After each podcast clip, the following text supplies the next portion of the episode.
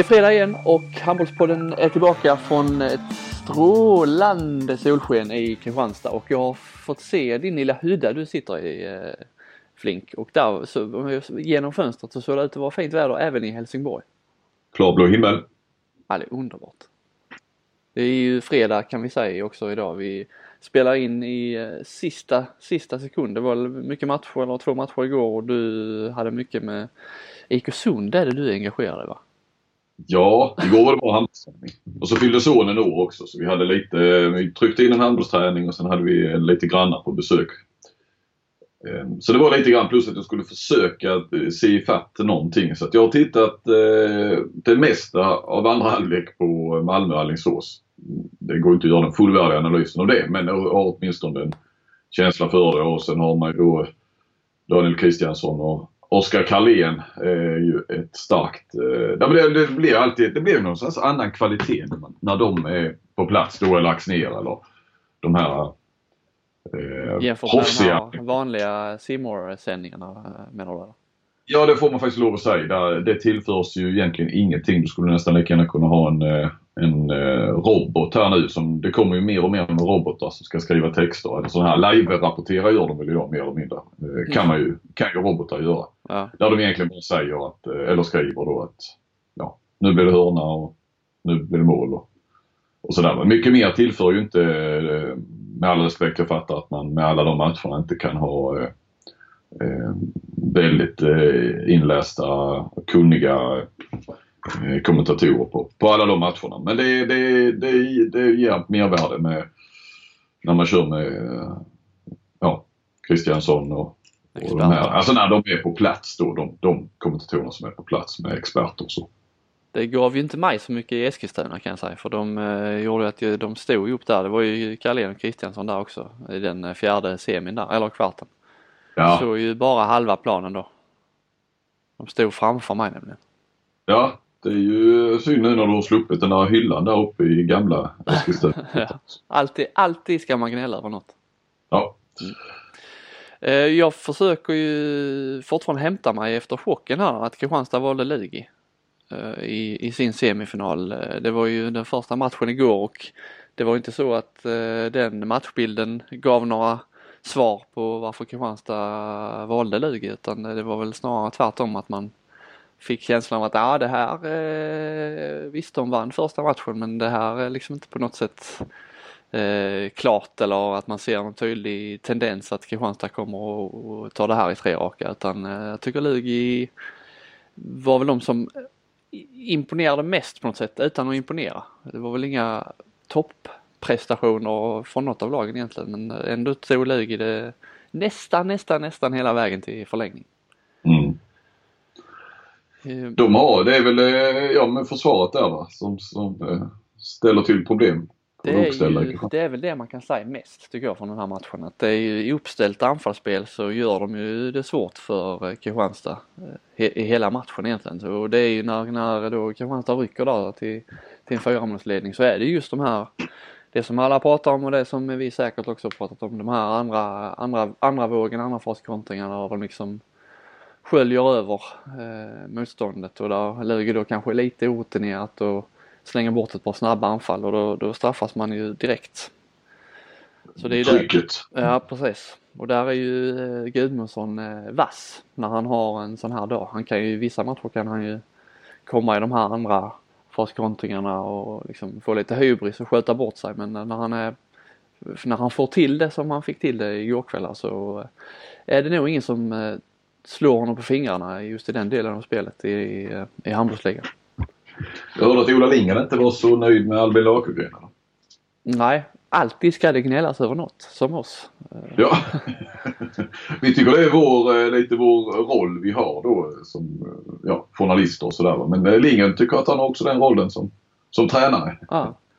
Nej, Albin var, jag tycker inte det var inget fel på honom i första halvlek men ja, sen var ja, han var väl osynlig. Så att där, i andra halvlek alltså, där finns ju mer att ta ut. Men det är ju också det är liksom det är ett annat försvarsspel han ställs mot. Det vill ju till att han också det är liksom nästan upp på Champions League-nivå eh, i anfallsspelet för att man ska, så bra är ju faktiskt Lugis försvar, det har de ju visat i IHF-cupen mot, Berlin och San Rafael så att eh, ehm, det går liksom inte att spela på 70-80 procent och ändå glänsa liksom. Utan mm. här måste man eh, verkligen upp i nivå. Tänk att, jag tänker bara på Lugi och försvarsspel. Tänk att det är Axnér då, eh, har ju aldrig varit en försvarsspelare som när han var aktiv själv. Eh, en kantråtta. Ja. Och eh, lite då det här Lugi, swinging, Lugi, lite, lite snygga frisyrer och eh, liksom så här talangfullt eh, har det väl alltid varit men det har varit lite ja, men lite lirare och, och det ska se snyggt ut och sådär. Nu står de med, och har gjort så i flera år nu med ett av ligans absolut bästa försvarsspel och eh, stenhårt emellanåt ju. Mm.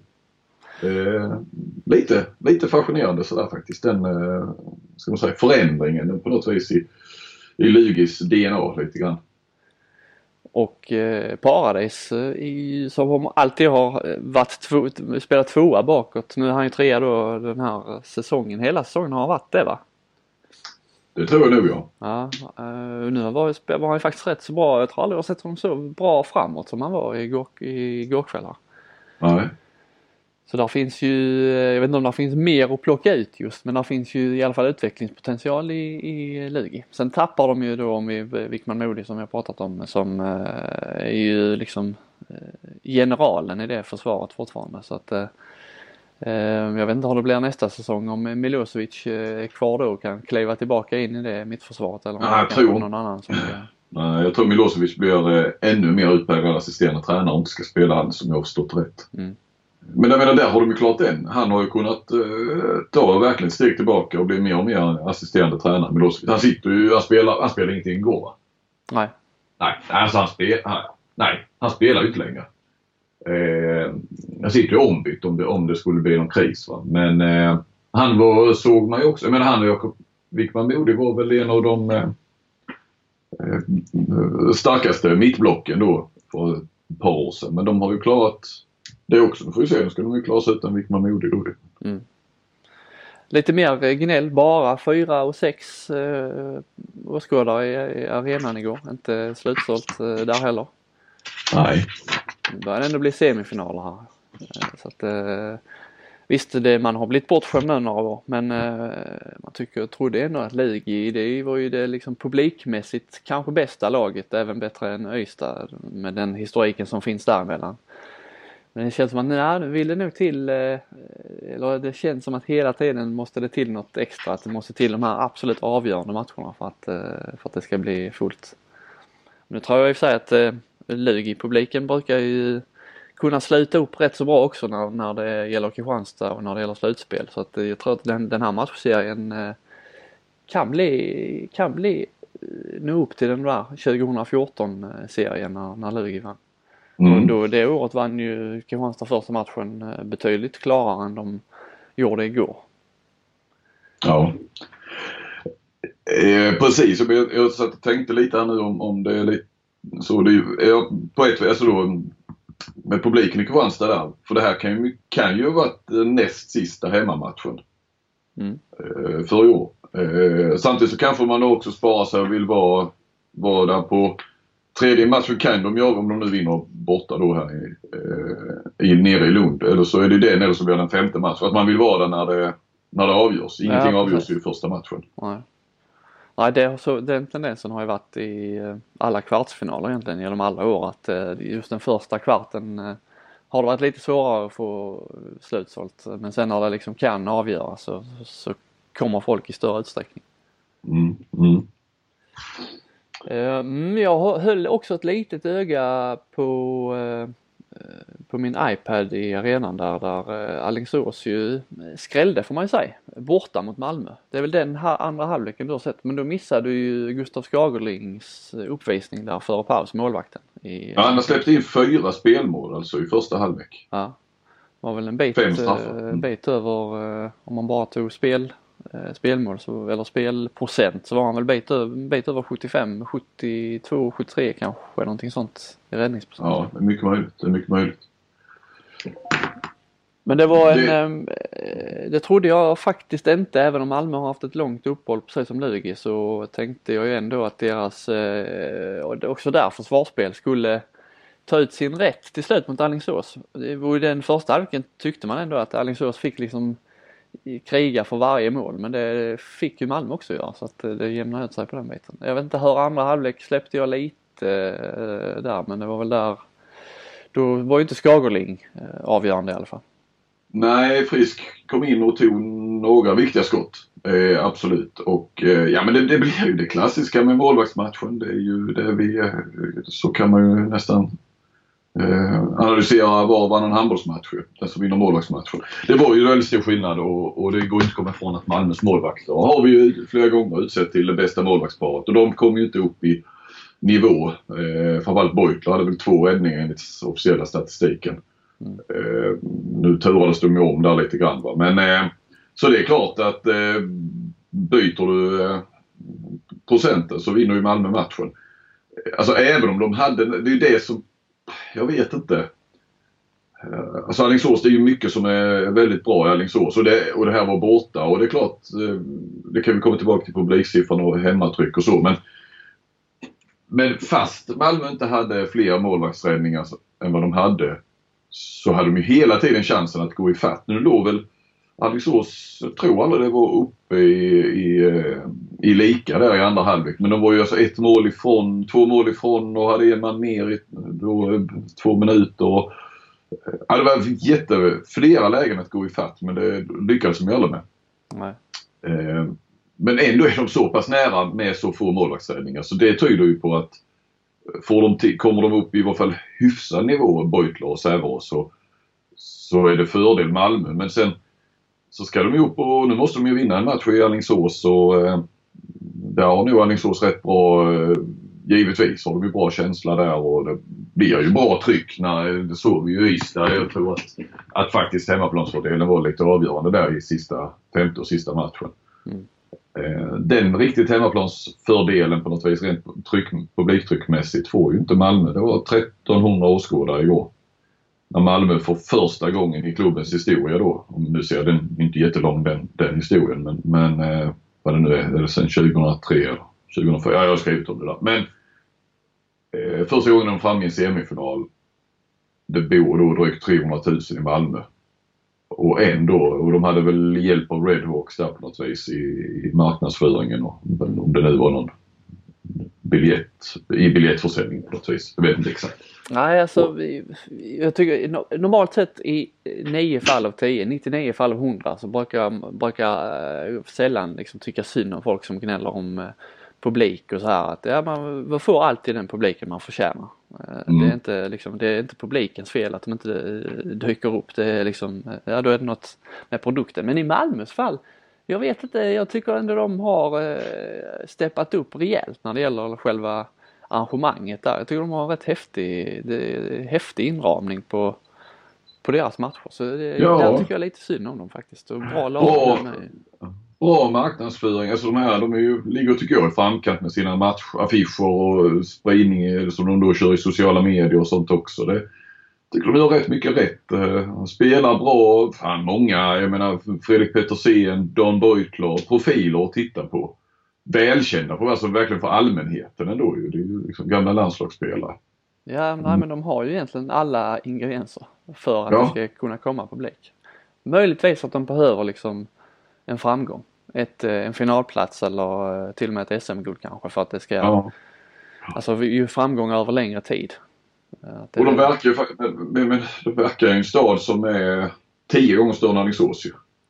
Men, men, men, det är klart, det, konkurrensen är ju en helt annan och det är ingen handbollsstad som Alingsås där man det har ju varit, det har ju, där finns ändå någon slags, ja. Eh, det har ju varit en handbollsstad. Det finns, finns ändå lite historik i Malmö. Lite som Alltså Kristianstad eh, på deras eh, förra storhetstid, det var ju heta möten som fan i, i Baltiska då.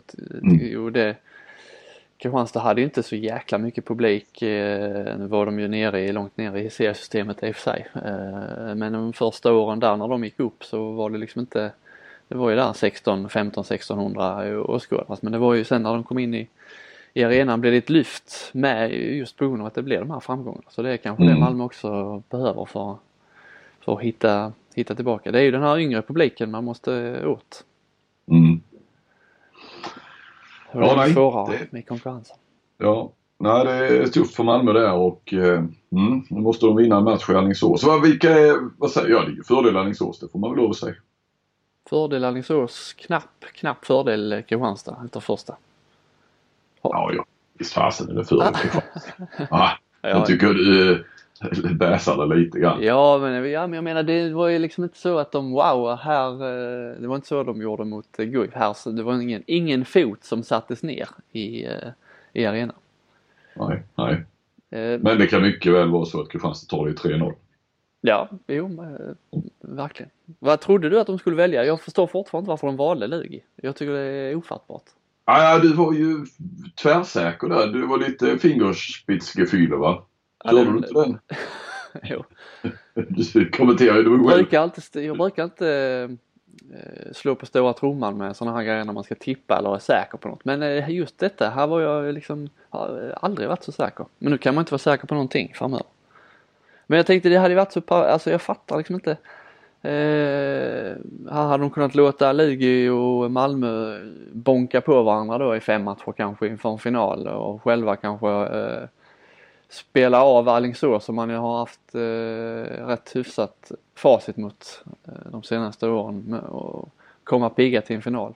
Jag vet inte det enda rimliga, de pratar själva då om att eh, de har bra facit mot alla och nu- Jeppe sa väl till och med i någon studio att det var bra med nära till hemmamatcherna, det köper jag väl inte riktigt men eh, eh, det enda rimliga förklaringen, eller eh, förklaringen jag hade kunnat köpa bäst i alla fall, det är ju att de, om de nu lyckas ta sig, de utgår från att de lyckas ta sig förbi Lugi och de utgår då också från att det kommer att bli jävligt tuffa matcher. Och så utgår de samtidigt från att Malmö kommer att ta sig till final och att de på något sätt då vill vara inne i den här typen av matcher som det blir mot Malmö med eh, mycket fysik och med, där man möter bra försvarsspel. Att de eh, kanske vill på något sätt, det låter kanske kaxigt men att de vill förbereda sig på bästa sätt för en final genom matchen mot Lugi. Ja, men det förutsätter ju då att det är Malmö som står på andra sidan. Ja. Om man kör det scenariot. Precis.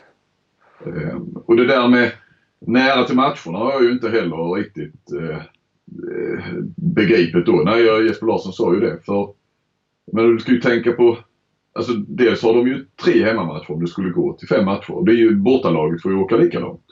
Mm.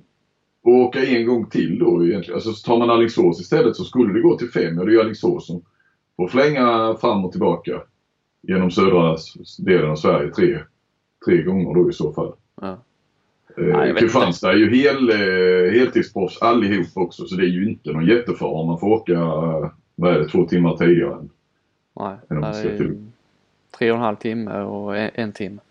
Nej, vet inte, han kanske bara sa eh, något måste han säga i den där sändningen så att eh, Ja så, så är det på andra sidan luren så sitter Thomas Axnér, Lugis tränare. Då kanske det är svårare att säga också att, eh, att Lugi är sämre än eh, tycker att de tyckte det då. Du har inte hört någonting om det blev så, om det hade blivit Ystad? Alltså att det Jo, nej det hade inte, de hade, de hade redan, det kvittade hur det gick Ja. i, i Ystad Alingsås för de Ja. hade valt Lugi. Och Det är ännu konstigare tycker jag. Okej att man valde bort Alingsås men eh, eh, hade det stått mellan Lugi och Ystad så hade jag blivit ännu mer chockad tror jag. Att de hade valt Lugi. Men Axnér höll ju masken bra där för han måste ju också ha, han måste ju ändå ha känt. Alltså på förhand måste han ju ändå känt att vi har större chans på eh, mot, eh, mot Malmö än mot Kristianstad. Eh, vad han nu än säger i efterhand och, och, och sådär va. Så, eh, Jo men han sa väl därefter med, i alla, jag vet inte om han sa det i sändningen men eh, när jag pratade med honom att eh, han trodde att om det hade blivit eh, stått mellan Ystad och Lugi så trodde han väl att det var 50-50 vad Kristianstad skulle välja men eh, nu när det blev Alingsås så trodde han också att eh, då skulle Kristianstad välja Alingsås. Så att eh, Ja. han, överraskad måste han ha blivit.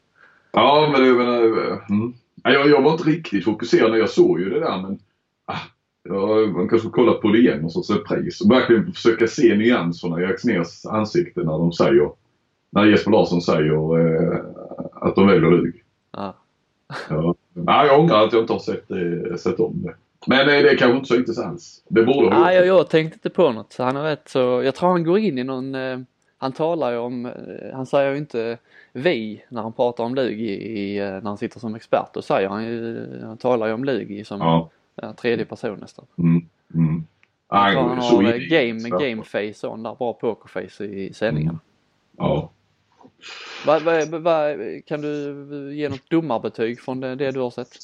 Malmö. Ja, ah, det var ju väldigt mycket utvisningar och, och det var och en hel del straffar också. Eh, ah, det var väl inga, det var väl sådana några man kunde låtit bli kanske men det var väl varken åt ena eller andra hållet. Så, ah, men du, du vet jag tittar inte på handboll med, med de juridikögonen du har. Det, är de, det är din största svaghet som eh, människa, vad jag säga. Ja. Du bryr dig inte om domarna. Nej, väldigt Nej, det kanske, det känns kanske nyttigt på något sätt. Ja, ja precis. Undrar vem som är.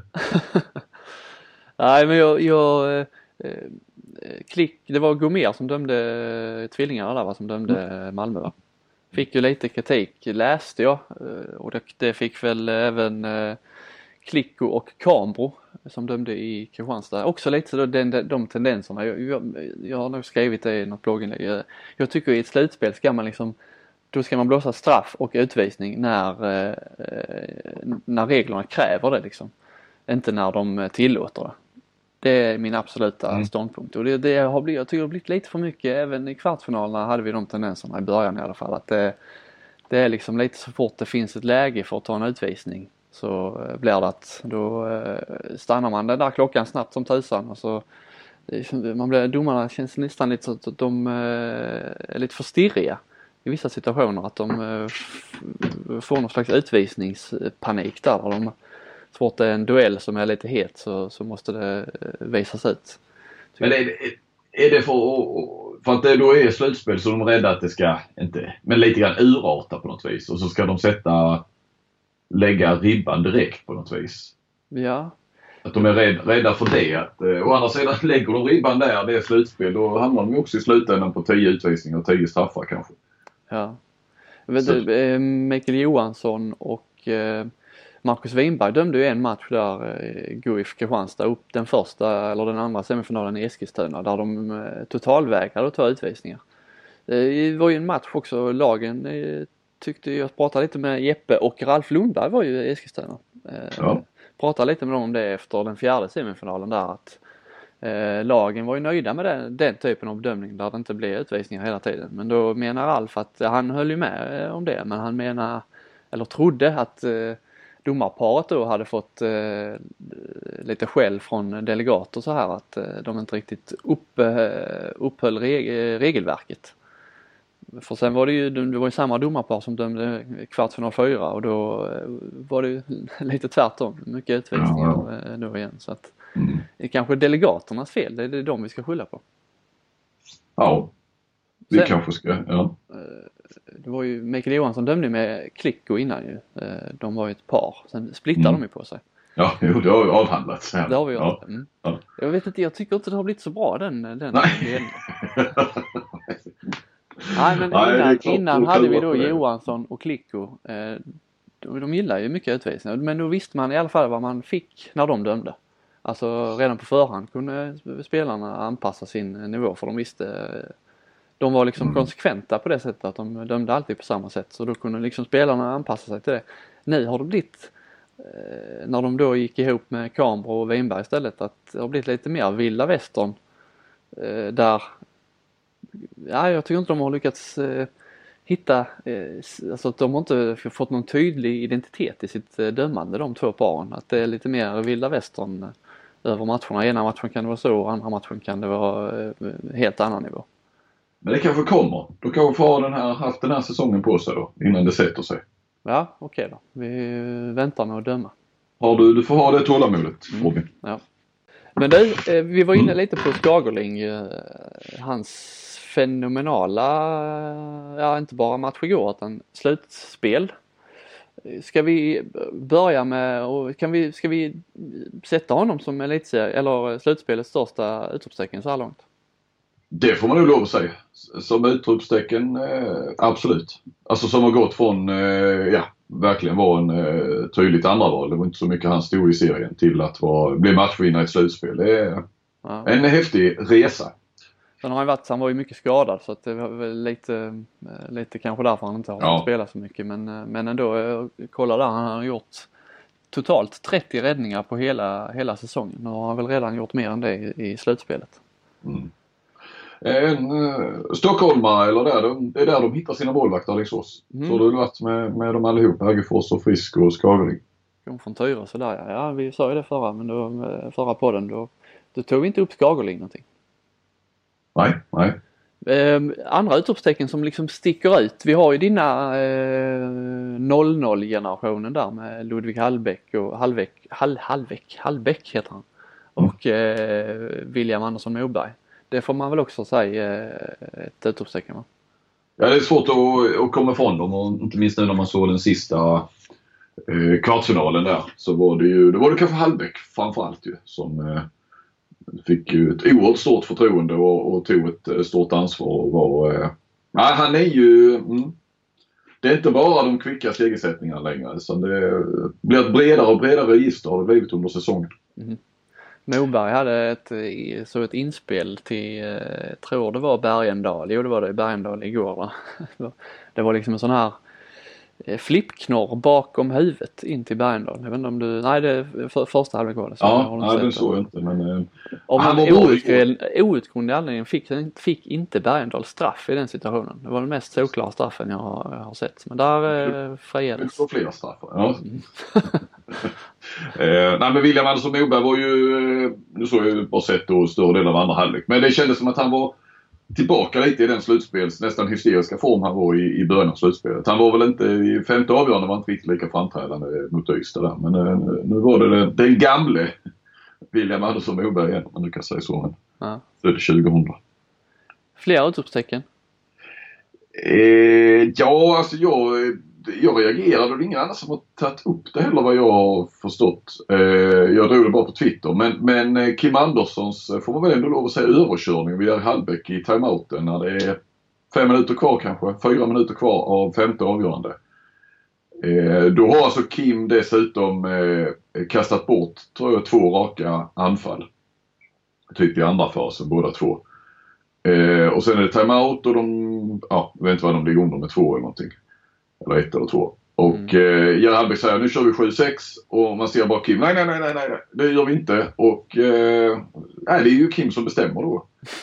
eh, Hallbäck slänger in så, okej vi, vi, vi fortsätter då 6-6. Lite och så ser vi, eller vad han nu sa, några anfall och så ser vi. Ja, och då blir det inte 7-6 utan 6-6 och de kastar bort den bollen också Ystad. Eh, tror Alingsås gör mål på det. Eh, och då man Hallbäck bara plockar ut eh, målvakten. Det var väl eh, Måns Lagergren heter han va? Mm. Ja, Landgren. Landgren heter han nog ja. Och så in då 7-6 och eh, där eh, gör de ju två raka mål då. Eh, två anfall i rad med, på inspel. Där Kim tror jag gör något jättebra inspel. Va? Så att han, han la ju inte ner i protest. Liksom, att han inte... men, men det var, eh, mm, det måste ha känts sådär kanske ändå i efterhand för Jerry Hallbäck. Eh, väldigt tydligt i, eh, rätt in i TV-kameran. Att, eh, Sen så absolut ska man lyssna på Kim. Han har känslan ute på plan och han har sin rutin och sådär. va. Men eh, jag ska inte säga att de förlorade på grund av Kim Andersson. Han gjorde väldigt många bra saker i matchen absolut och visar eh, än en gång sådär att han, när han vill och när han kan och sådär så är han på en egen, egen nivå. Så. Men, men eh, ja, det var några minuter där som inte var Kim Anderssons eh, bästa kanske. Och det är ändå sådär att han har ändå kastat bort två ändå så, eh, så är det han som eh, då kan man också tycka kanske att man, man ligger lite lågt där man har, när man har slängt bort ett par. Men, Det var som ja, vad tycker du? Ska Jerry Hallbäck, ska Jerry Hallbäck, ska han, eh, ska han ta fighten där och visa vem som bestämmer? Eller? Ja, det beror ju på lite vad de har för upplägg liksom. Eh, Jag vet inte hur det har sett ut under säsongen, hur mycket Nej. Kim är med och bestämmer eh, timeouter i övrigt. Eh, hur mycket han är med på eh, taktikgenomgångar, hur aktiv han är där. Men eh, Nej, det vet vi inte. ja, det är svårt det där med, med stjärnorna. Jag tycker i och för sig att han gör eh, rätt. Det man ser man i många lag att det är liksom spelarna som eh, i stor del eh, styr timeouter även i, i större lag än så.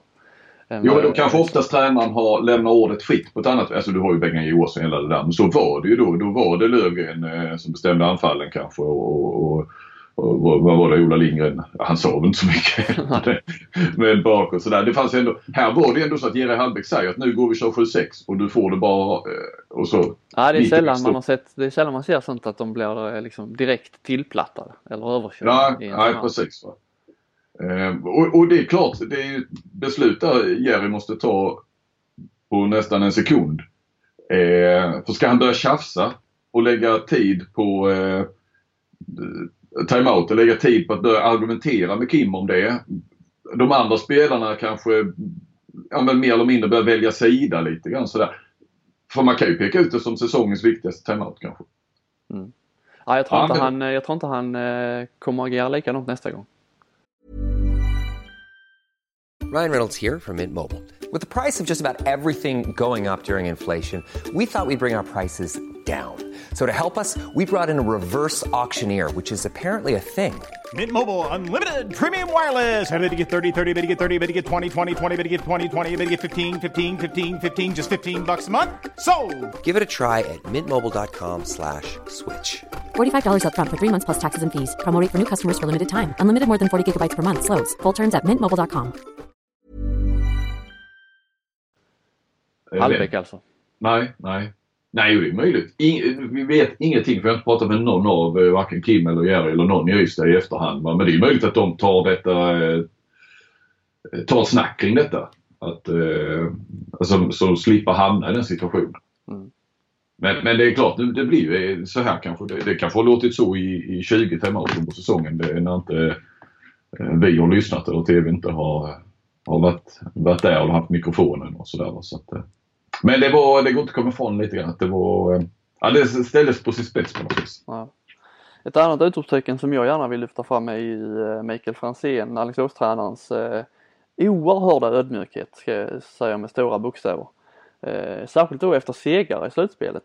Han har ju haft, jag har sett lite matcher och intervjuer där på Simor. Nu har ju de matcherna försvunnit så jag kan tyvärr inte eh, Eh, spela upp några e-, e-, exempel så men jag vill ju hävda att efter varje seger i eh, slutspelet så har han liksom inte bäsat sitt eget lag men i alla fall eh, lyft motståndet och liksom hela tiden hävdat att ja, det här blir det här blir tufft. De gör en bra match. De kommer vara ännu bättre nästa match. Så att ja, det är ett bra, jäkla bra lag vi möter och det blir en helt annan matchbild på bortaplan i nästa eller på hemmaplan i nästa. Eh, Han har ju haft eh, historiskt en tendens av eh, det här om vi har varit inne på tränarpersonligheter så Franzén tycker jag mer och mer har blivit en en typ som lyfter, lyfter motståndare till skyarna. Vi, kommer ihåg förra, var det inför förra SM-finalen så var ju Albin Lagergren var ju en fuskspelare. På upptaktsträffen i år så var, ju, var det Johan Jakobsson som var fuskspelare.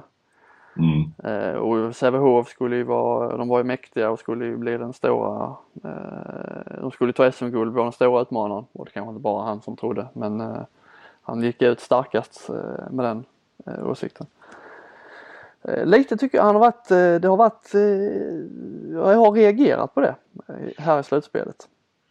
Han var ju... Eh, jag minns inte honom som spelare i intervjusituationer och så. För det, när han spelade i RIK så var det ju aldrig någon man pratade med. Det fanns större stjärnor så att säga. Va? Men på plan var han ju känd som ett, som ett svin mer eller mindre. Eh, Han och Jerry Hallbäck var ju inte de godaste att, att tas med. Men, men eh, så där minns jag inte riktigt hur, vilken framtoning han hade så som spelare medialt. Men jag minns ju då när han fick gå från Sävehof eh, trots två raka SM-guld, vilket de nu har ju alla hämtat sig efter det så att säga. på ett vis, Så, så eh, han var ju rätt så stor i det både när han fick lämna och när han sen kom tillbaka, eller tog över Alingsås, kom till Partille och vann där. Och, eh, jag vet, jag försökte ju få honom ändå. Det här måste ju varit en jäkla revansch. Och, ja, det, och jag tror ändå jag vet vad han kände men han låg eh, lågt och var eh, stor i framgångens stund så att säga. Han hade ju haft läge där ändå och Mm. kunnat platta till Sävehof lite grann för att ha gjort Kanske är han då eh, seriens eh, bästa vinnare på det sättet. Ja, ja. Han sa ju igår till exempel eh, efter Malmö, seger mot Malmö då. Eh, sa han så här, jag tror det var, jag vet inte om det var, det var antagligen inte till handbollskanalen men till, de hade i alla fall rewritat. Det är de ju bra på. Eh, Men i andra halvlek märker man att när Malmö kommer i andra fas, eh, att de spelar så, om de spelar så på måndag så blir det tufft. I andra halvlek sköt det lite längre utifrån och kom mer i andra fas. Vi var förberedda på det men det har mycket kilo och handbollskunnande där. Nästan lite så förbereder sitt, sitt, sin egen hemmapublik på att oj oj oj, förvänta er nu inget, uh, inga stordåd här i nästa match. Uh, vi, vi är uh, underdogs. Ja, ja men kan vara ett ämne för att prata med Franzén faktiskt vid tillfälle. Ja. Lite grann om det, är, om det kommer rakt från hjärtat eller det är lite taktiskt. Jag menar, man kanske kan använda media lite grann alltså gentemot för att inte få hålla sina, sitt eget lag nere på, på jorden. Och, och, ja. Det gick ju bra mot Ystad också. Jag har ett exempel till där efter kvartsfinal när de vann, kvitterade till 1-1 där nere i Ystad och vann den kvartsfinalen. Då var han ju riktigt i gasen Franzén. Då bara sprutade han av sig. Uh, bara, ja, vi höll på att kasta bort matchen. Det var mitt fel att killarna inte var förberedda. Sa han där. Ja, och sen fortsatte han. Kim Anderssons frånvaro spelade såklart en stor roll idag. Men de spelade riktigt bra, Ystad då alltså. Ja, Och sen avslutade han. Sett i hela matchen vann vi kanske inte rättvist. Men i förlängningen var vi det bättre laget. Ja, det är mycket sånt. Mm. Franzéns ödmjukhet tar, oss, tar, tar sig in på den här, ja det är väl någon sorts lista vi gör här nu. Fem, fem utropstecken. Har vi någon mer utropstecken? Eh, vi har väl eh, Gudmundsson va? Kanske. Just det, ja Olafur, det får man säga. Han är en av då eh, Tyvärr var han inte den enda spelaren som inte hade förlorat någon match i slutspelet. Men eh, han är ju... Nej, du var inne på det ja. Men, ja. Eh, mm. Det hade varit lättare att prata in honom på listan om det hade varit så. Men nu är det ju Helge Freiman och Tim Sörensen, de var inte med heller med mot Guif så det är väl de enda då tror jag som inte har eh, förlorat. Men Olafur eh, eh, har ju, var ju framförallt extremt bra igår mot, eh, mot, eh, mot Lugi. Och det är väl kanske det som eh, vi har sagt, eller i alla fall du har sagt att eh, han visar att han är liksom en av seriens bästa spelare. när han ja. spelar på det, här, på det här sättet. Kanske den bästa. Mm bästa handbollsspelaren och eh, ja, det är väl dags att kliva fram nu då. När finalplatsen står på spel och det är på sätt och vis då tuffast möjliga motstånd kanske. Mm. han har ju den förmågan som man ser mycket internationellt att även om han är upphakad och man tror nästan att eh, situationen är över så vispar han ändå iväg skott som eh, Alltså som är bra, bra skott som, som han gör mål på. Det är ju inte så jättemånga spelare som har i alla fall inte i svenska ligan som har den eh, förmågan. Nej, nej. Så Gudmundsson in på listan också? Eh, absolut och då var den väl komplett. Då har vi fem utropstecken. Mycket, mycket Alingsås men det, det blir det gärna nu kanske i, i, idag när, man, när de nu har slått ut Ystad i femte avgörande och åkt ner och vunnit borta mot Malmö. Det är svårt att hitta utropstecken i dagsläget i Malmö. Ja, det, det, det håller jag med Även Lugi kanske. Paradis kanske, lite grann. Ja, han var ju faktiskt eh, Han var ju vass. Eh, mm. Han är en bubblare då. Mm, mm. Min bubblare med. Då får man lov att säga att listan är komplett. Ja. Ska vi ta lite om slutspelsskägg? Ja, det tycker jag. Det är lite som en domare så är det väl din, din hemmaplan utan att du har särskilt mycket Ja men jag vet inte riktigt. På ena sidan eh, ligger det ju helt fel i tiden. Slutspelsskägg det är ju främst förknippat med hockey. Det är liksom det är, med, det är manlighet, det är macho. Det ligger ju, på det sättet ligger det ju helt fel i tiden nu mm. efter metoo metoo-tiderna så är det inte, det är inte direkt eh, macho är inte direkt något eh, positivt eh, ord nu för tiden. Men samtidigt då så kan man inte låta bli lite och fascineras över detta fenomen. Och man har ju tittat lite på det där, det börjar ju, nu har vi ändå varit i slutspel ett tag och man ser ju vilka, eh, var eh, det finns ehm, potential att få bra skägg. Vet du förresten när ehm, eh, slutspelsskägget, var det kommer ifrån? Nej, nej. Har du forskat? jag har googlat runt lite grann. De, det sägs, det finns två olika teorier här. Antingen var det självaste Björn Borg då som eh, startade den här trenden eh, då när han spelade Wimbledon under 70-talet där han vägrade raka sig. Jag till och med läste en artikel i Sportbladet om detta. Okej. Okay. Eh, Den, den, den, den, eller så var det då som fler då vill hävda att det var hockeyn som, som började. Att det var New York Islanders eh, någon, någon gång på 80-talet, oklart riktigt när, att det var eh, de som, eh, som, som startade detta och sen eh, har det spridit sig till Sverige då. De var ju oerhört bra Islanders i början på 80-talet. Jag tror att de vann, om de vann fem i rad eller de vann fyra av fem eller fem av sex år någonting sånt där. Så att det kan, ja. Om det Att det var skägget, skägget som gjorde det kanske. Nej, nej. Men att det var då det står sig i och med att de gick långt och eh, jag menar ett Stanley Cup-slutspel det var hur länge som helst. Det var ju längre än ett svenskt handbollsslutspel. Ja. Men om man tittar på, eh, om vi går igenom, vi tittar lite detta år då, eh, slutspelsskägg i, inom handbollen.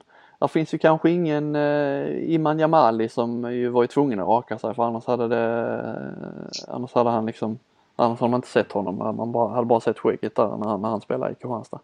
Har du sett några bra slutspelsskägg? Oj, nu tar du mig på sängen här. Det, Nej, ja, det, det är inte meningen att sätta dit dig. Jag bara kollar nej, om det är nej, men då, då, nej, inget så spontant, nej. Det, är- det är lite som en domare. Lite mer för spelet än för allt det här andra tingeltanglet du är inne på. Alexander Borgstedt är ju en känd, eh, är ett känt Ja. skägg kan man säga. Eh, Nu Ja. hann ju inte han så långt så tyvärr får vi ju inte njuta av den så, så länge. Han, Kim Andersson eh, har ju blivit hånad läste jag i Ystad Allehanda för sitt eh, skägg. De hade någon artikel, fall det var i fjol, att till och med Anton Hallbäck ha- hade bättre eh, än honom. Okej. Eh, och just de här unga förmågorna har jag blivit lite förvånad över. Tobias Sandberg i Alingsås har ju ett eh, imponerande skäggväxt faktiskt. Mm. för att vara så ung. Även, jag säga- får jag bara sticka in Borgstedt? Är det inte lite sjöman över honom? mm, jag Tänk tänkte skogshuggare men sjöman är inte heller dumt. Nej, ja, något sånt lite. Mm. Ja, det, men liksom, vi det, det, är inte, det växer inte bara, det blir inte långt utan det blir liksom eh, brett. Ja, ja, ja, precis. En annan som jag blev lite förvånad över var ju Andreas Flodman i Alingsås. Man tänker ju att de här yngre eh, Mm. Vissa, vissa har man en bild att det, det här eh, Ja, de är inte i puberteten riktigt. Nej men som Johannes Larsson i Kristianstad är ju ständig sista plats känns det som hela slutspelet. Det är ju hemskt. Eh, Men Andreas Flodman är var ju faktiskt imponerad. Bergendal är ju eh, också eh, starkt. Johan Jeppsson när han spelade var ju också eh, fantastiskt på det där med slutspelsskägg. Eh, Vem har då bäst potential om vi säger att det går ett par veckor till här nu och få eh, ett, eh, ett Iman Jamali-skägg? Oj. Nej, men jag, jag passar där också. Jag är övertygad om att du har någon. Mario Lipovac. Ja. Mm. Väldigt eh, tätt svart. Det gör någonting extra när det är svart också. Ja, det gör du. Hur hade, vad, du, odlar du något slutspelsskägg eller? Har aldrig eh, rakat mig varje morgon. Gillar inte att ha eh, skäggstubbens. Med hö- Så att höjvel då? Nej, jag kör apparat. Faktiskt, men eh, gör man hade, den du, typ? hade du haft bra om du hade låtit det växa? Nej, jag tror inte det. All- Eh, hade blivit rött hade det blivit. Så, Eh, Jag hade velat se det. Det hade varit häftigt. Semesterskägg, inget sånt heller när du har nej. Nej, Ja, du jag måste alltid raka mig. Det, Du är så jävla ordentlig. ja men eh, ja, sen jag låg i lumpen alltså, det fick man göra varje, varje morgon så, eh, så har jag gjort det sen dess. Innan dess hade man inte så mycket skit. Så. Jag vet inte om alla lag, vissa lag jag läste att i Drott under deras eh, slutspelstid så eh, var Anton Hallén där som hade uttalat sig i någon, eh, fall det var Hallandsposten. Då var det till och med så att man fick böter om man eh, skulle raka sig. Så jag vet inte om alla lag är så riktigt så hårda. Jag vet, I Lugi till exempel är jag osäker på om de ens kör med det där slutspelsskägg. Men det känns ju också mer de är liksom större än så. De är Ja. akademikerna. De håller inte på med sådana där eh, barnsliga fasoner. Nej, nej. Annars finns det ju faktiskt, det hade tydligen det här med slutspelsskägg hade faktiskt spridit sig in till, eh, in till eh, högskolorna att eleverna då inför en tenta så eh, skulle man inte raka sig. Till och med, det heter tentaskägg. Det finns det Nej. ett eh, uttryck som heter. Oj. Det är ingen. De, de hade ju, jag menar Lugi hade ju kunnat komma undan med skägg då om de, även om de då inte vill sänka sig till hockeynivån och kalla det slutspelsskägg så hade man kunnat kalla det tentaskägg då i deras fall. ja. ja, bra. Bra Robin. En sak till bara. Bra spaning. Ja. Vem, det här kommer det, det är om, eh, om, omöjlig retorisk fråga, men det finns en man i världen som kanske har eh, det bästa, just nu, det bästa slutspelsskägget, eller i alla fall slutskägget. Nej, jag vet inte. Programledare som har lagt ner sin karriär men börjat tagit upp den lite grann på Netflix. Nej, ingen aning. Då är vi inne på David Jaha, Letterman. David Letterman. Ja. Har du Ja. sett hans eh, tomteskägg? Ja. Ja, då, ja, ja. Otroligt. Det är den typen av eh, semesterskägg jag hade velat se på dig. Det är liksom en halv meter ner från hakan. Men det skaffade han inte det lite då när han eh, slutade med sin, vad den heter nu, Late Night Show, vad heter det? Eh, Lite. lite för att maskera sig. Ja, kanske. Ja, man, ja, skulle han maskera sig? Han stack väl ut mer än någonsin. Så att, eh, Ja, men det var ju ingen som kände igen honom. Nej. Det, det gjorde man inte. Jag kommer jag såg det första gången på, någon, på något foto och sådär. Man Ja. kunde inte fatta att det var han. Nej, det är det jag menar. Det är inte slutspelsskägg, det är slutskägg. Ja, ja, ja. Ja, det var, det var den lilla, eh, lilla spaningen om, om de här skäggen. Vi får väl återkomma med det kanske inför finalen och se om det är någon som, har, eh, som sticker ut. Mm.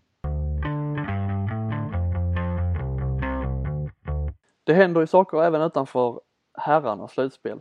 Eh, både internationellt och eh, inom Sverige då. Damerna spelar sin, eh, i alla fall H65 League i serien, spelar sin andra match ikväll. H65 sprang ifrån Lugi till slut eh, i hemmamatchen, eh, returmöte. Är det nu eller aldrig då för Lugi antar jag va? ja. Nu, eh, jo jag tror ju att tåget går i, ikväll. Jag tror att eh, H65 tar det i Lund och då, ja då tar de ju det förmodligen hemma eller så tar de det Ja, då, är det tre, då har de ju tre, tre matchbollar och den, eh, de kommer ju ta någon, någon, någon av dem.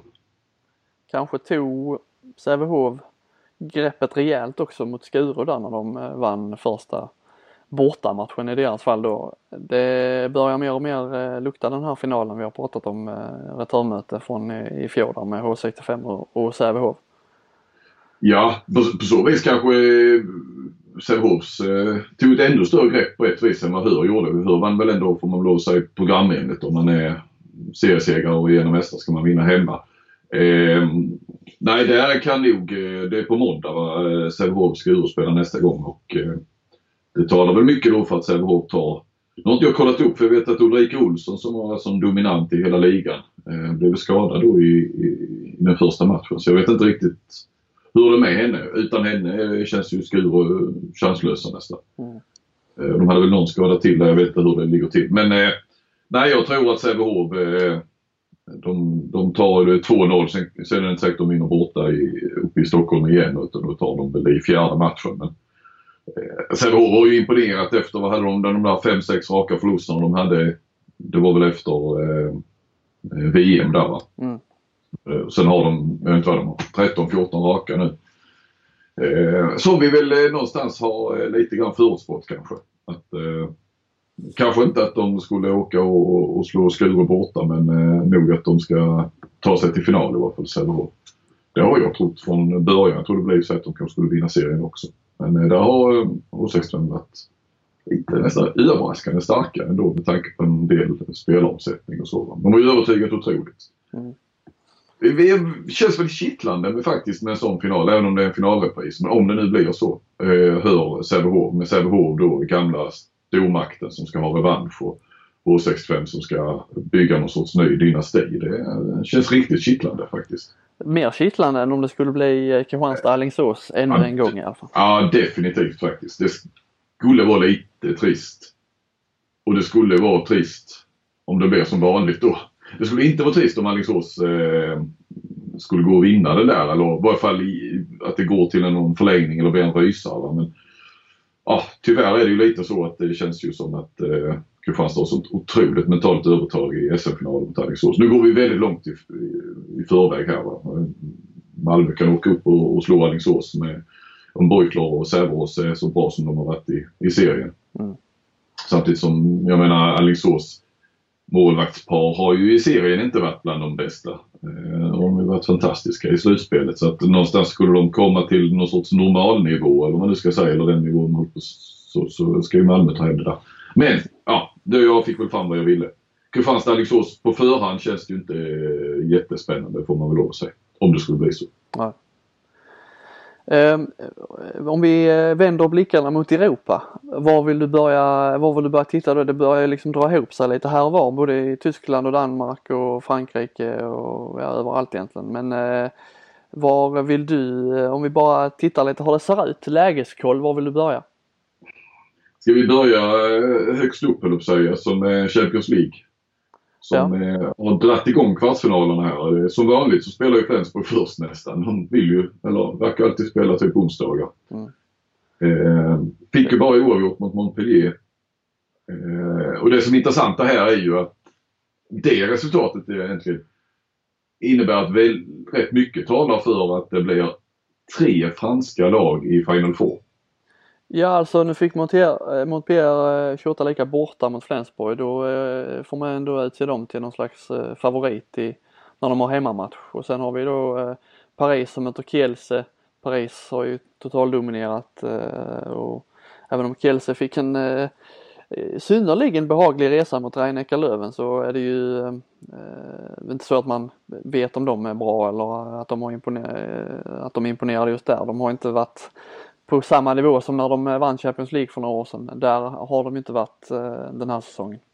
Så att eh, Paris är ju givna favoriter där och sen har vi då Nantes som som jag har Skjern då, skräll-laget. Men där väl ändå Nantes eh, någon slags eh, grundtips på, på att gå vidare och liksom mer mer än så krävs inte och så är helt plötsligt tre och fyra eh, Final Four-lag franska. Det är ju en, på förhand en, en en utgång eh, inte många hade trott. Ingen kanske.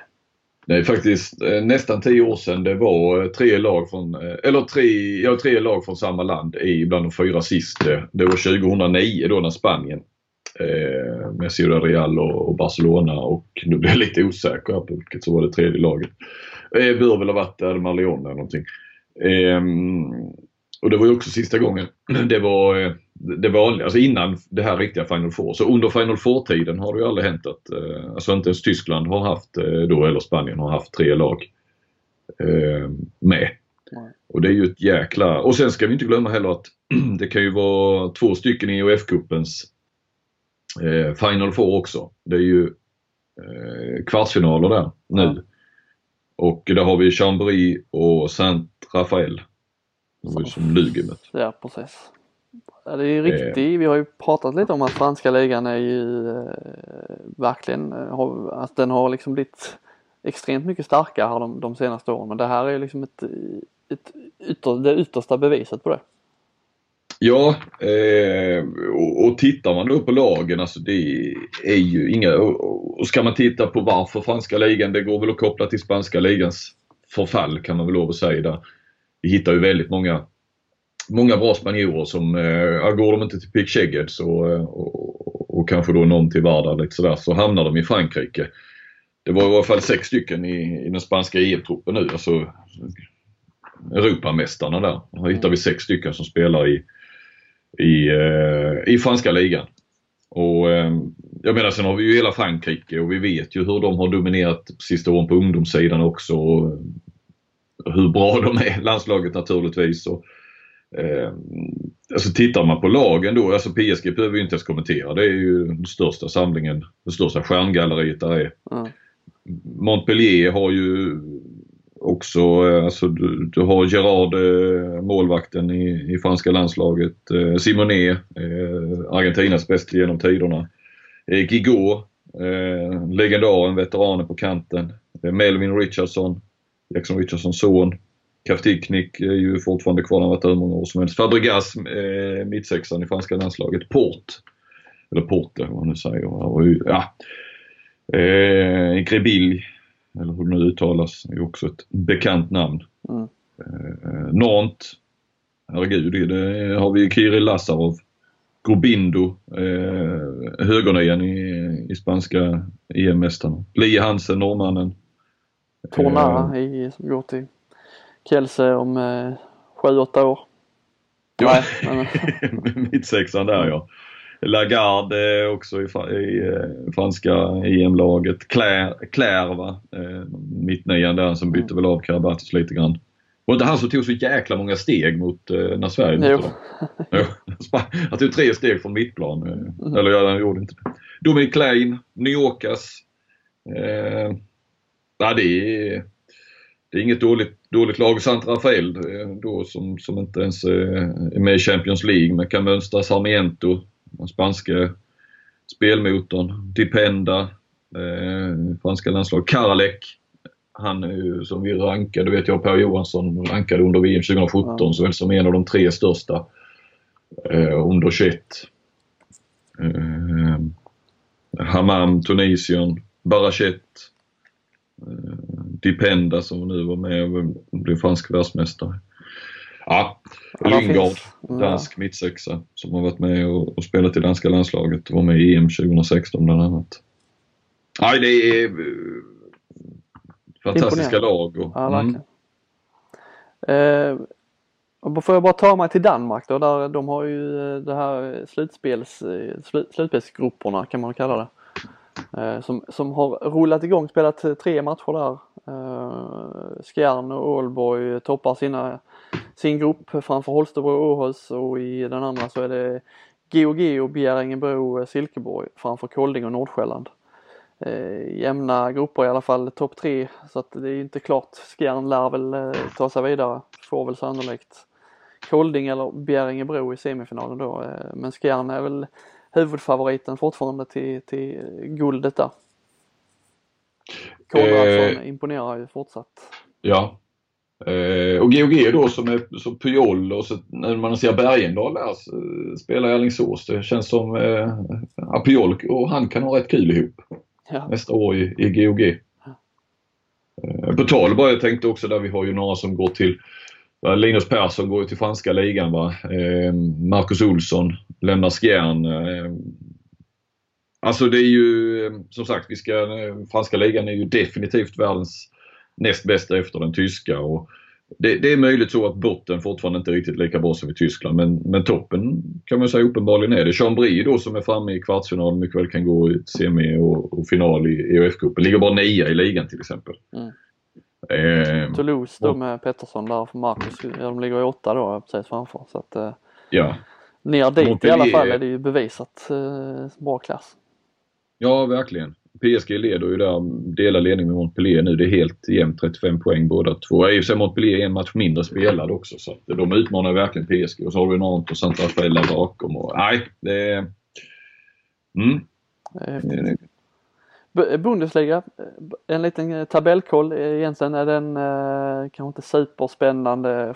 Det är ju Rhein-Neckar som, som eh, det är med bara sex matcher kvar så har de ju två poäng och en match mindre spelar då än, än Flensburg. Så att eh, visst, rhein har ju ett eh, rätt så tufft program kvar men de har ju också råd att och tappa några matcher där. De har ju eh, betydligt bättre målskillnad än, än Flensburg så egentligen är det ju, har de ju råd att tappa poäng i eh, ja, två matcher minst. Det krävs poäng i, i eller krävs poängtapp i tre matcher för att eh, det ska bli en utmaning samtidigt som då lagen där bak går rent. Så att eh, mycket, det mesta talar för att eh, Kim Ekdahl får eh, ett guld till.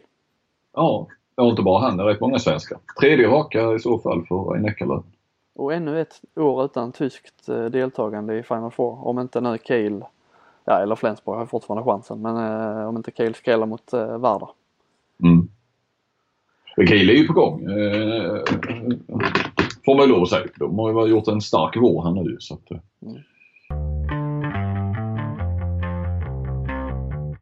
Då är det ju då, du har tissat lite på eh, Twitter Flink eh, om den här eh, Andreas Nilsson intervjun som eh, som eh, väl inte har fallit väl kanske gissar jag i eh, Ungern då när de pratade om det, ledningen där att de, det var de skulle få eh, existensminimum, eh, inte kan eh, leva på det men i alla fall sänkta löner. Mm. Det dödade han ju lite i en intervju med dig och ja, du kan väl ta det härifrån. Ja, det var väl lite som du kanske förutspådde då att det här borde väl ge lite eko ner till Ungern och ja, det, det tycks det ha gjort och nej, men jag blev lite häpen här när jag lyssnade på våra kollegor Avkast eh, i veckan. Som tog upp det där då. De har ju Emil Bergen i Ungern och eh, som kollade lite hur det hade landat då. Och, eh, då eh, slog ju Bergen fast eh, att, eh, att jag skulle ha gangstrat i den där intervjun och att eh, han säger att så har Andreas Nilsson inte sagt. Som han har sagt till mig som jag har citerat honom på.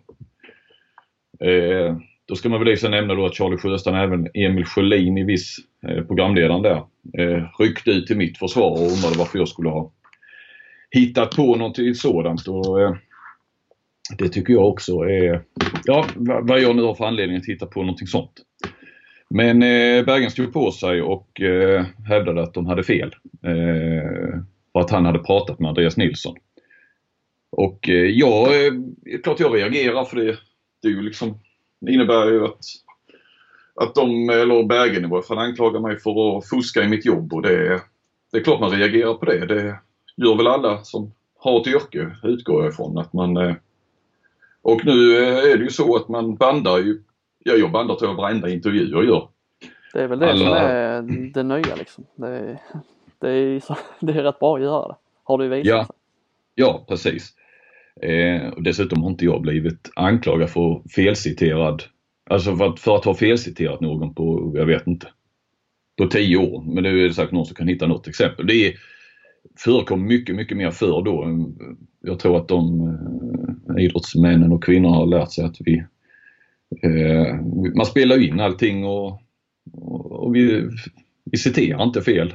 Ja, jag, läste, jag läste Thomas Nilsson eh, som jobbar på HD, eh, Helsingborgs Dagblad, hos dig. Han, det var ju lite så när Sten-Inge Fredin var ordförande i HIF att han hela tiden körde den visan att han blev felciterad så fort det, det var något, något citat som, som stack ut lite och då började han också liksom eh, spela in. Han, sen, sen dess hade han spelat in alla HIF-intervjuer i, i tio år eller vad det var han skrev. Så det är ja. ju, det, man, det, är, det är liksom så lätt för, för alla idrottsmän då i det här fallet att uh, så fort man säger någonting, det kanske kan vara i stridens hetta men sen eh, om det får liksom landar fel hos någon, någon eller några att man hela tiden kan, eh, kan skrika ja, jag blir felciterad. Det är så lätt att skylla ifrån sig på, på reportern där och så ja, jag blir felciterad och så är det inte mer med det men det är ju eh, någon slags angrepp är det ju faktiskt på själva yrkesrollen också. Mm, just det här att man ja, jag blev felciterad. Ja, då innebar det att vi då skulle ljuga,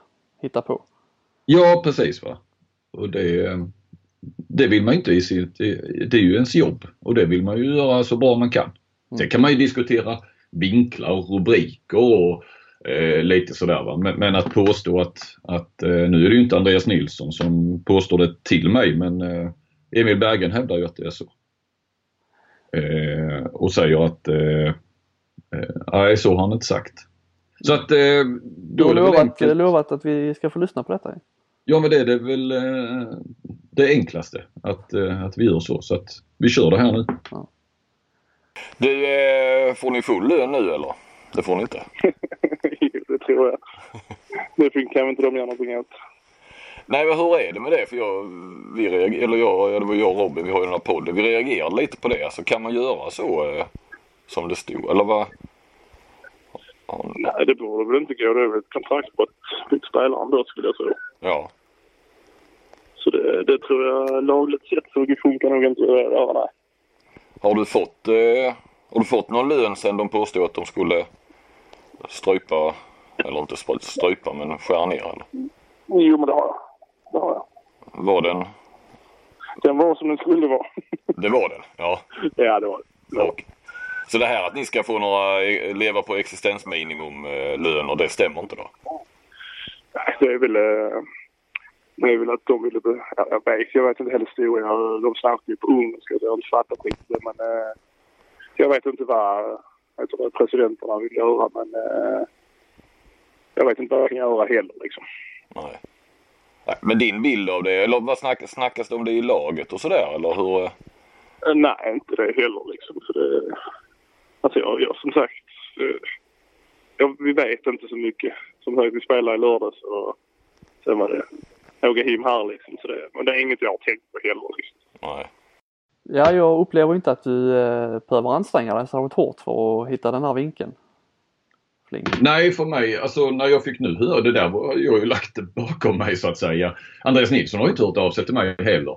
Eh, jag kollade faktiskt av med Daniel Wander också, som, eh, det var ju under landslagssamlingen. Så att, eh, jag kollade med Wander om, om Andreas Nilsson hade reagerat till honom på något vis. Han är ju presschef och var ju med Nilsson eh, där. Eh, det var ju till och med i Wanders, det var ju genom Wander, hans mobiltelefon vi använde. Eh, och eh, dagen efter publicerades det väl och, och, ibland får man ju sådär, det är ju sådana saker man kan ta upp med en presschef att om man nu blivit felciterad eller tyckte att man, han har inte hört ett ljud så att eh, kanske fick skäll när han kom till Ungern då? Ja, kanske det. Men eh, nej, och då så tänkte jag, ja, jag får väl lyssna igen. Kan jag ha missuppfattat alltihopa? Så att, eh, men jag vet inte. Nej, du, eh, Får ja, han väl ännu ju... mer själv? Nej, de, eh, ungarna lyssnar inte på någon podd. Där går gränsen. Ja, nej, nej. Det, det tror jag inte. Inte, inte på en svensk podd nej. nej, men det är ju ett, eh, vi hade ju någon slags eh, halvliknande situation faktiskt med den här, du minns det här kalanka grejen med när det bråkades mellan Kristianstad och Guif där efter slutspelsvalet. Helge ja. Freiman var ju, svingade lite där mot mot eh, sin förra klubb. Hävdade att det var kalanka nivå och bråka om eh, spelschema och så här. Det var ju med lite eh, han hävdar också felcitering där i någon eh, senare eh, artikel vi, vi hade men det, det, det, är ju också i det fallet det, det är ju lätt att säga det. Eh, när det har blivit en stor grej något som man kanske inte trodde skulle bli en stor grej. Eh, och även där, det spelades ju också in så att det är det är inte så mycket att diskutera egentligen. Vi kan bara höra kort eh, på det också. Jag vet inte. Det känns Kalle Anka-nivå när man håller på sådär. Liksom det, det är vad jag tycker att ja, ja. om de tycker att de får lite mer fördel av att vi har en match i kroppen så då får de väl egentligen tycka det. Det finns ju, det känns som att det finns en nackdel här också med, med att spela in. Alltså i, när man står och skriver så att de som man intervjuar på något sätt kanske kan känna någon slags annan eh, frihet när de pratar. Att, Eh, Eh, att eh, istället för att sticka fram, när man sticker fram en eh, mobil eller en bandspelare så att det blir lätt att man kanske ryggar tillbaka lite, tänker ett varv extra innan, vad ska jag nu här säga när det verkligen finns, finns på band liksom. Att man kanske eh, i längden inte, om vi blickar några år framåt, att vi kanske, citaten kanske blir lite tråkigare när man tvingas eller måste spela in allting. Har du då, jag har lite den känslan. Förstår du vad jag ja, menar? Så, så kortsiktigt kanske det blir sämre men långsiktigt så tror jag ändå att det är bättre. Då slipper man ju de här diskussionerna, de här anklagelserna om att, eh, att man ska ha hittat på eller citerat fel. Eller... Det är ju en trygghet för båda parter någonstans. Att jag, jag förstår vad du menar att det blir lite så fort bandspelaren då, alltså nu är det så naturligt också så jag hoppas och tror lite grann att, att alla de är bekväma med det. Men jag, när man började med det kanske mer från 10-15 år sedan att sticka fram den där bandspelaren. Då kanske det blir lite så här, oj är det radio det här eller? Uh, och det, de gånger man har varit med och gjort sådana liksom som podd eller um, man spelar in med TV och sådär, då märker man ju att, att det blir en annan, en annan skärpa eh, hos den som blir intervjuad. Då. Och så va, det blir det ännu mindre spontant på ett vis. Men jag tror ändå att de nu är så vana att den där bandspelaren, att de inte tänker på den. Men jag förstår vad du menar också, att, att de kanske är lite mer på sin vakt. Men och, och, att de inte riktigt säger vad de tycker, vilket vi alltid vill att man ska säga såklart i vår roll. Men jag tror ändå att långsiktigt så är det bättre. Man slipper det här tjafsandet. Mm. Vad säger vi om detta då Flink? Eh, då eh, har vi passerat timmen. Vi ska väl ja. ut i solen här nu och eh, ja, jag vet inte vad du ska göra, om du ska göra något i trädgården eller om du har tak och byta? Ska jobba du. Jag ska köra ner till Malmö. Jag ska titta på lite MFF-träning, göra lite intervjuer. Det är lite kris i MFF. Ja. Och sen ska jag faktiskt, eh, tänkte när jag ändå är i krokarna så ska jag intervjua Fredrik Petersen. Oj. I Ystad. Så han skickade faktiskt precis ett sms och föreslog eh, halv fyra Ystad Saltsjöbad. Ja det låter ju mysigt. Ja, så vänta det kanske han och jag är en, eh, på spar där. Jag och Petersen. Får eh, liksom trösta honom efter förlusten igår. Nej, det tror jag inte men eh, jag tror att vi, det blir en, eh, en, eh, en intervju över en fika vi ser fram emot att se resultatet av detta. Ja, det finns lite grann jag tänkte ta upp med honom. Det kanske blir lite så här, titta tillbaka lite på hans landslagstid och Lite så. Ja, men han är ju, han brukar, han, han brukar inte fundera så mycket på om det är någon bandspelare eller inte. Nej, det är härligt. Ja, Sådana behövs. absolut. Eh, tack för idag och eh, vi hörs nästa vecka. Så gör vi. Tack ska ni ha. Tack för att ni är med oss. Hej hej.